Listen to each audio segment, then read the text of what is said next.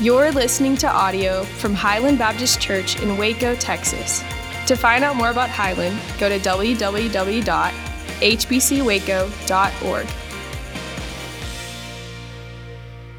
Here today, we're trying to wrap our minds around Christmas, the reality that Christ has come to, to us. And since it's supposed to be 76 degrees tomorrow, I figure I better remind you it actually is about Christmas time right now. We're in a new series called, called Christ Has Come. And what we're doing is looking at five different things, one per week, what it means for us, what it means for humanity, what it means for, for eternity, that, that Christ has come. So these next few weeks, we're going to behold Jesus. We're going to lift him up and, and, and wonder and, and amazement. We're going to worship him because this Christ has come. He has come to us, he has come for us, he has come to be with us. Uh, what we looked at last week, one of the first implications, if you will, of, of Christ having come is simply this there is now a new way to relate to God. Uh, there was an old way, the old testimony of God, the Old Testament. Uh, there was a fear of God. We stood afar from God. We couldn't press closely to God. Uh, sacrifice had to be made. In fact, it had to be, be made annually. And every time that sacrifice was made, it just reminded us of what sorry people we are. But, but now that Christ has come, we can press close to God. We can approach God, not with fear, but with confidence because of Christ. Christ has become that sacrifice once and for all. So now when we draw near to God, we don't draw near to Him and reminded of our sin. We draw near to Him and we're reminded of our adoption. That we are daughters and sons of God through Christ Jesus. We can now walk closely with Him, but only because Christ has come. Uh, here's the second impact, if you will, because Christ has come. Kind of our, our thought for today light has now entered the darkness of our world.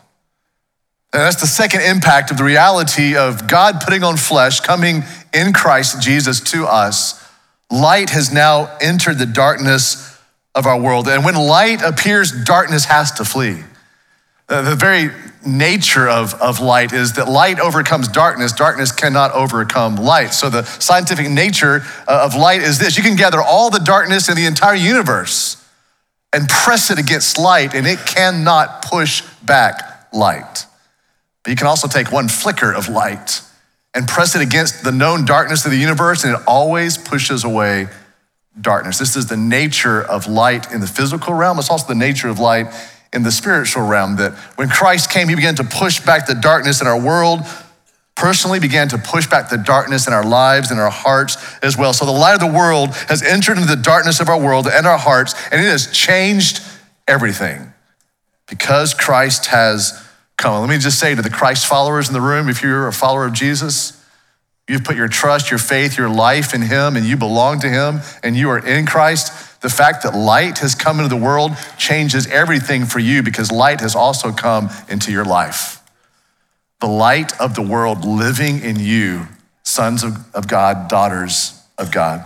We're going to go to Isaiah chapter 9 today, so I hope you have your copy of God's word, or maybe you can uh, share with someone who's next to you or maybe you can go to your smart device. And before we read that, let me kind of help get you there to Isaiah. First of all, it's the 23rd book in the Old Testament, which probably doesn't help you at all. But if you'll go to the middle of the, Old Testament, the middle of your Bible, uh, it goes Job, Psalms, Proverbs, Ecclesiastes, Song of Solomon, Isaiah. And you can go to, to the ninth chapter. But before we get there, let me just give you a little context of what is happening here in Isaiah chapter 9. Let me give you a few moments to, to get there before we read this. Isaiah chapter 9, this will be the only place where we are for the morning. Isaiah lived 700 years before the coming of Christ. And, and his name means, the name Isaiah means God saves or he will save us, which is a very appropriate name for him because all throughout the, the prophet Isaiah, or the book of Isaiah, he is informing us or he is outlining for us how God will save us. Let me step back and give you a little historical context before we jump into Isaiah chapter 9. It was a divided nation. You have the 10 tribes up north, there was the capital of Samaria. Then you have the two tribes, remember there's 12 total, so 10 up north, two below. This was the nation of Judah, and, and Jerusalem was the capital down there. The two of them, of course, were in conflict, but more than that, they were in conflict with, with nations that were all around them. Now, let me just let me give you a little picture of what was happening there at, at that time. It was a divided nation. There had been no godly leaders for, for many years, maybe even many generations at this point. Israel had put her trust in prosperity. Israel had put her trust in the hope of, of, good, of a good economy. And Israel had put her trust, catch this, in being spiritual, but being spiritual without God or spiritual without obedience. That should sound really awfully familiar to you. We live in a nation that is unbelievably divided. We sense it, we see it. We're often afraid to say things because what if we say something to the person on the other side of that divide and we get canceled, get called out? I mean, we live in a very divided nation. We also live in a nation that has put all of her trust and hope in prosperity. And when that prosperity start, starts fleeing, this nation panics. When we begin to realize that the economy is, is not our savior, is not our greatest hope, and we cannot and should not put our, our trust in the economy because economies fold, we begin to step back in, in, in anxiousness or, or in fear. We have not had a godly leader in the White House in a long time. John Dash Durham at hbcwaco.org if you want to talk about that this week. We live in a time of division. We live in a time with very little godly leadership. We live in a time where we have put our hope in the economy or in prosperity. And listen to this our nation does a great job being spiritual, but spiritual without God, or, or spiritual without obedience to God. And so we find ourselves in a very similar place where Israel finds herself. The Assyrians are the great world power at this point. And they are surrounding smaller nations and they are devouring them. The Assyrian Empire is growing and they're enslaving the nations in which they are, they are conquering. And so now they're beginning to make their way toward, toward the northern border of Israel, which is the, the, the, northern tribes, the 10 northern tribes. The Assyrian Empire is beginning to surround them. So, so Israel panics and they make an unholy alliance with Syria, hoping that maybe a partner can kind of help get them out of this, this financial bind and this militaristic bind in which they find themselves. But it's going to be to no avail. It's not on the screen, but it is in your Bible. Go back just one page to Isaiah chapter 8. Just go right before this, the last verse of chapter 8, verse 22, chapter 8, verse 22. Uh, look what Isaiah says about the, the impending doom, the, the, the, coming Assyrians. Look, look, what the, look what the hope is, or the lack thereof, thereof for Israel. Uh, verse 22 And they look to the earth, but behold, distress and darkness, the gloom of anguish, and they will be thrust into thick darkness.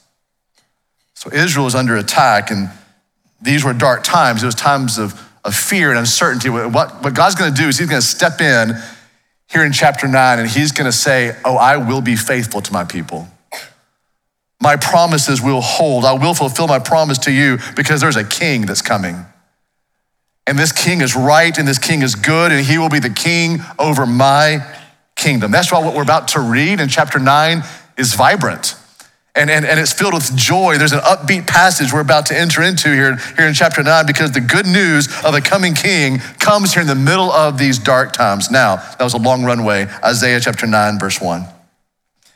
But there will be no gloom for her who was in anguish. In the former time, he, meaning God, brought into contempt the land of Zebulun and the land of Naphtali but in the latter time, he has made glorious the way of the sea, the land beyond the Jordan, Galilee of the nations. Let's stop right there. God had brought judgment upon these two northern tribes. Now, uh, Zebulun and Naphtali, I mean, they are people, but he's not speaking of two individual people, he's speaking of the tribes. And these two tribes are in the northern part of, of Israel. And God had judged them. In fact, God was going to let them be judged because the Assyrians were going to come in and, and attack and, and invade. In fact, the invasion of the Assyrians would be terrible for all the Jewish people, but specifically for these northern regions of Israel, which while we have here the land of Zebulun and the land of Naphtali.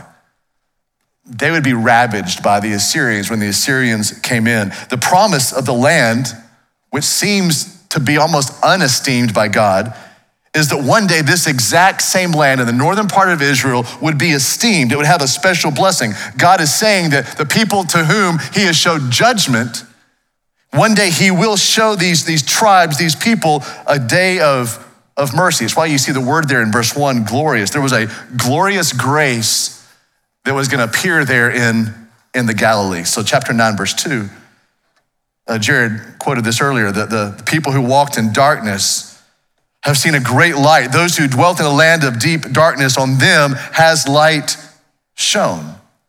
See, this is what makes the good news such good news. God was telling his people that he would be faithful to them. God loved his people so much, but he realized they were walking in darkness, but light was coming. Christ would come, and Jesus would shine brightly upon the people of God, even against that backdrop of darkness. Light looks so much brighter when you see it against a dark backdrop. This is what's happening. People were walking in, in the darkness of division. They were walking in the darkness of, of misplaced trust in the economy. They were walking in the darkness of disobedience to God. But God said, I still love you.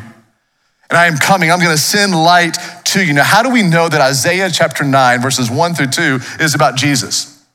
How do we know specifically this is about Christ? Well, let me let me point something to you. It's going to be on the screen. I hope we've had some tech issues all morning long, so it should be on the screen a little bit. The Gospel of Matthew, uh, chapter 4, verses 12 through 17. This is Matthew's gospel writing about the life of Jesus. Look what he says. Now, when Jesus heard that John, John the Baptist, had been arrested, he, Jesus, withdrew into Galilee. We just saw that word in Isaiah chapter 9, verse 1. And leaving Nazareth, he went and lived in Capernaum by the sea, that's the Sea of Galilee, in the territory, don't miss this, of Zebulun and Naphtali so that what was spoken by the prophet Isaiah, we just read it, might be fulfilled. Verse 15 of Matthew chapter 4 the land of Zebulun and the land of Naphtali, the way of the sea beyond the Jordan, Galilee of the Gentiles, the people dwelling in darkness, they have seen a great light. And for those dwelling in the region and shadow of death, on them a light has dawned. And from that time, Jesus began to preach, saying, Repent, for the kingdom of heaven is at hand.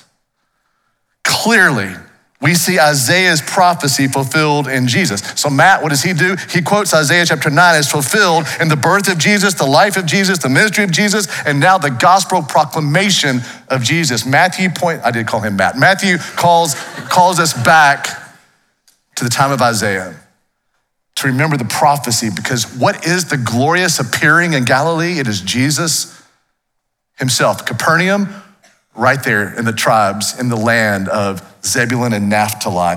How long did Jesus stay there? For 18 months. He came and made this place that was once barren, once under judgment. It has now become glorious because Jesus is now healing people, sharing the kingdom of the gospel, calling people to repentance because the kingdom of God was at hand. So there's two things we see from chapter 9, verse 1 and verse 2. Here's the first thing the light of Jesus transforms gloomy places into glorious places. That's what we find in Isaiah chapter 2. Jesus comes and he transforms this land that was, that was barren, this land that was under contempt, this land that was under judgment from God. He now moves it into this glorious place. Remember, verse 1 of chapter 9 of Isaiah Zebulun and Naphtali, there were those two regions. They were just constantly in war, constantly fearful, constantly in battle because of their northern location. If you're going to attack Israel, you come from the north. Today, military strategists will say if you're going to attack Israel, you come from the north. And so, certainly, those two places had seen war, they had seen battle, they had seen the judgment of God, but these places were now going to become, verse one, glorious by the presence of the light of Jesus. Now, let me just, let's bring this home. That's a lot of history, that's a lot of things that's 6,000 miles away from here. What does this mean for your life? This is true of every believer in this room. Whatever chaos you're going through, even if it feels like your life is crumbling in front of you right now, whatever grief you're experiencing or a place of hurt where you find yourself or some constant battle that you might even bring into this room, Jesus can transform it all. His light can come in to places in your life and he can transform. He redeems dark times. He transforms dark places. But secondly, it's not just places. How about this? The light of Jesus transforms gloomy people into glorious people. Do you see all the dark words that are used here, the sad words that are used here? It begins back in chapter 8, verse 22. We read that. It's not on the screen, it is in your Bible. Uh, we see the word distress. We see the word darkness. We see the word gloom. We see the word anguish. We see the phrase thick darkness in verse 22 of chapter 8. Jump down to chapter 9 now. We see the word gloom there. Uh, we see the word uh, contempt there. Uh, we see in verse 2 the word darkness. We see in verse 2 the phrase deep darkness. I mean, this is what people were living in.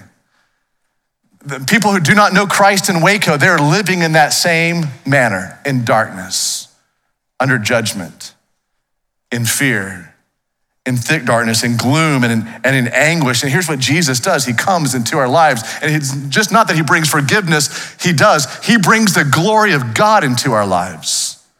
So, in that way, the light of Jesus transforms gloomy people, people of anguish, people of distress, into people of glory. This is what John says in John chapter 1 that Christ is the light of man. So, let's just make this practical again. Jesus transforms people of despair into people of hope people of despondency into people of life, people of sadness into people of joy. You're walking from darkness into the light. So look on the screen again. I hope it's going to be there in a second. John chapter 8, look at verse 12. This is uh, John's account of Jesus. When Jesus again spoke to the people, Jesus said, I am the light of the world, and whoever follows me will never walk in darkness, but will have the light of life. Christian, live with what you've been given. You've been given the glory of God to reside inside of you. You've been given the light of the world to reside inside of you. Jesus, certainly his light turns gloomy people into people of glory. Now, what is Christ's arrival going to mean? Let's continue on here in Isaiah chapter 9. Look at verse 3 with me. Isaiah chapter 9, verse 3. You have multiplied the nation God, you've increased its joy, if you will, in the sending of this Messiah. They rejoice before you as with joy at the harvest, and they are glad when they divide the spoil. Verse 4 For the yoke of his burden and the staff of his shoulder and the rod of his oppressor, God, you have broken as on the day of Midian. For every boot of the tramping warrior in, in battle tumult and every garment rolled in blood will be burned as fuel for the fire. What is happening there? Four things that happened because Christ has come. Christ's arrival means these four things. First of all, Christ's arrival means inclusion in a family. Means we can belong to his family. We, we see kind of a, a prophecy of that, if you will, in verse one. The very last few words say Galilee of the nations, plural. So now God's talking about moving his covenant promises, his blessing outside of just the nation of Israel. And now he's talking in a plural sense, nations. In fact, your Bible may not use the word nations there, your Bible might use the word Gentiles. In other words, those who are outside of the covenant family of God in Israel.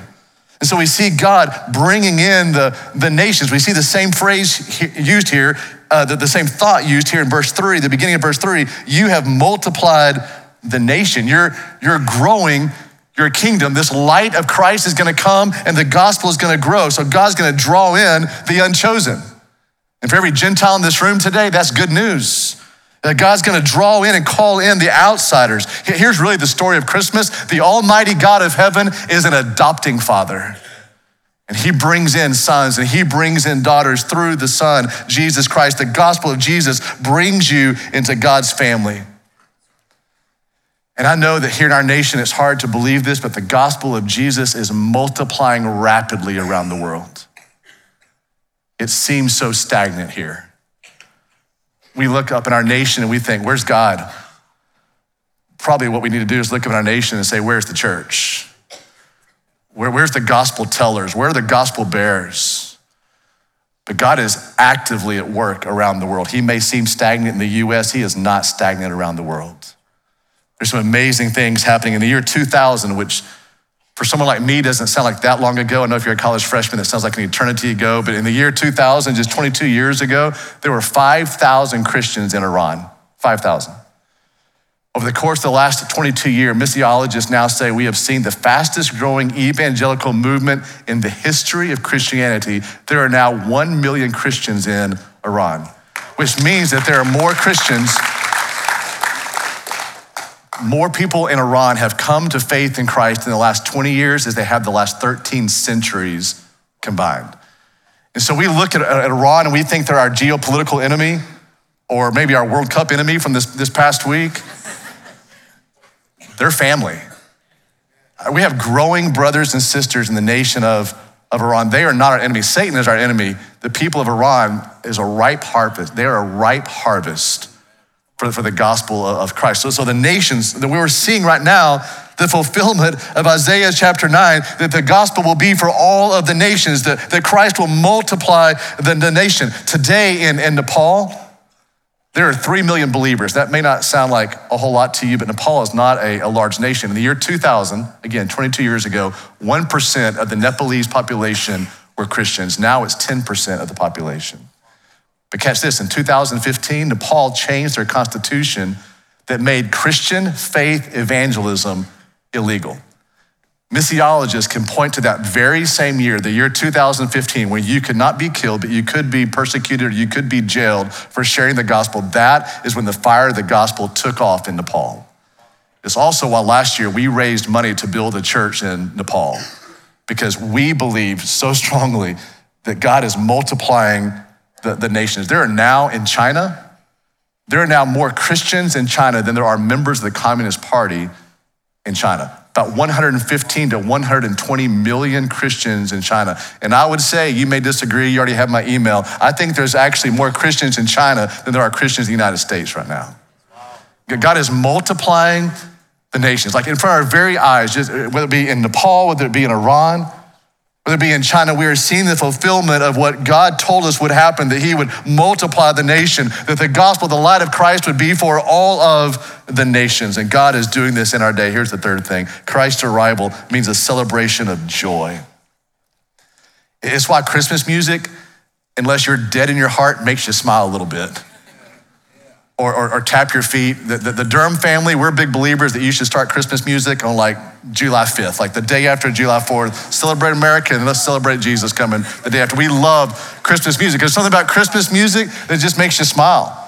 It brings joy. It should bring us joy. And this is exactly what's happening here in verse three. You have multiplied the nation. Catch all these usages of joy. You have increased its joy. They rejoice before you as with joy at the harvest. And they are glad, another word of joy, when they divide the spoil. And so we see here, it's like joy at harvest time when we begin to reap. It's joy in a victory celebration, like, like joy in, in Kansas City's locker room yesterday. Just this great joy. Christ brings this joy to our lives. Why should you and I have joy? Because Christ has come? Because Christ came, we now have an opportunity to stand in the presence of God and have this Jesus declare us not guilty. You see, that brings joy that we are free and forgiven and have right standing. Second Corinthians chapter 5, verse 21, when Jesus rose from the dead, he conquered our death. He conquered death for every person who would trust in him. Second Corinthians chapter 15, verse 57, that means there should be this cause of, of great joy in our life. Christ has come for us. Christ lived for us. Christ died for us. Christ rose for us. Christ is coming again for us. And we see the genesis of this at Christmas time a celebration of joy.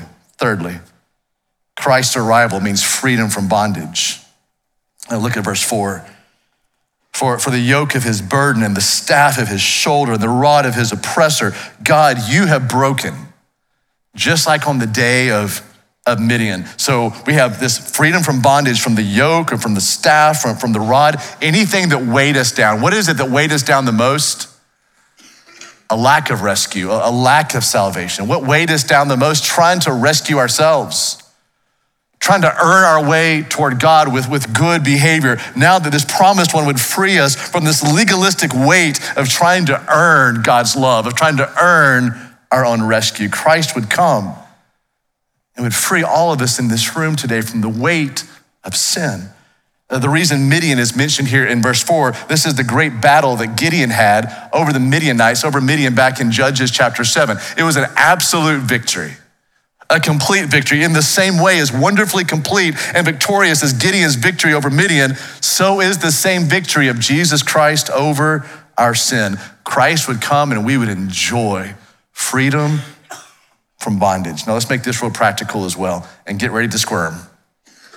Because Christ came, we can be free from the addiction of pornography. Because Christ came, we can be free from the addiction of pills and alcohol and spending too much and overeating. I know I'm meddling now.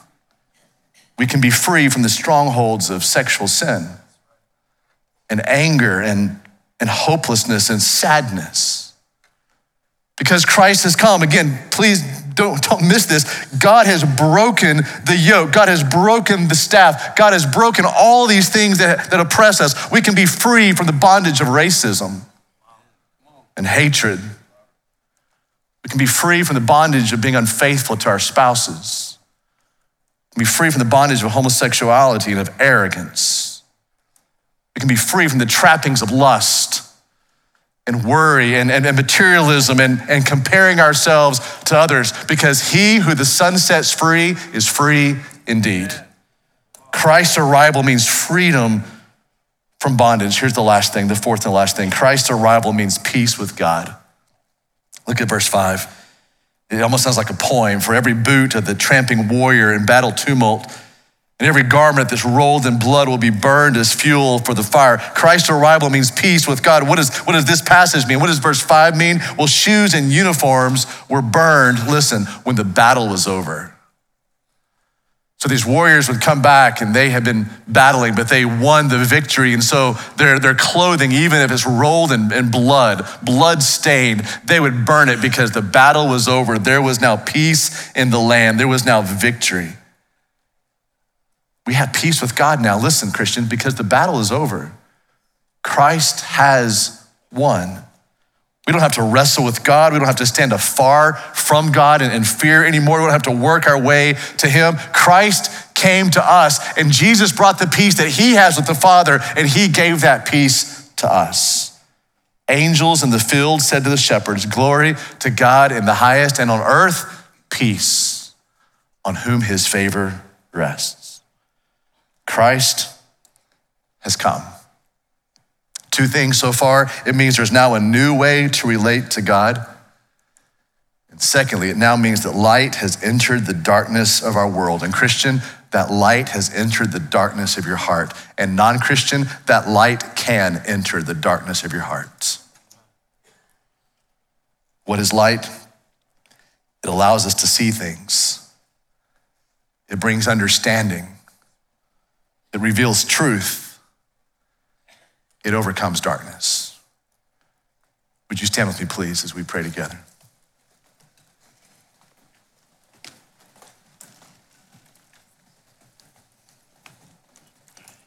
Father, we are grateful for your word to us today. We thank you for Isaiah, your prophet, whose very name reminds us of the, the meaning of Christmas that God saves. Christ has come. We can now have peace with God. Christ has come. There's joy in our lives. Christ has come. There's now peace with us. Christ has come, and the gospel is multiplying around the world. And God, as you gather the nations for yourself, don't pass us by. We thank you for your peace, for your presence. Thank you for the gift of your word to us today that Christ has come and life will never be the same again for those who are in Christ. And for those today who do not know Jesus Christ, that light can enter in. Just believe upon him today. Put your trust, your life in him today. Jesus, thank you for bringing us peace. The peace that you have with the Father, you've now given to us. We have right standing with the creator of the universe because Christ has come. Light has entered. Peace has entered. And we praise that one today.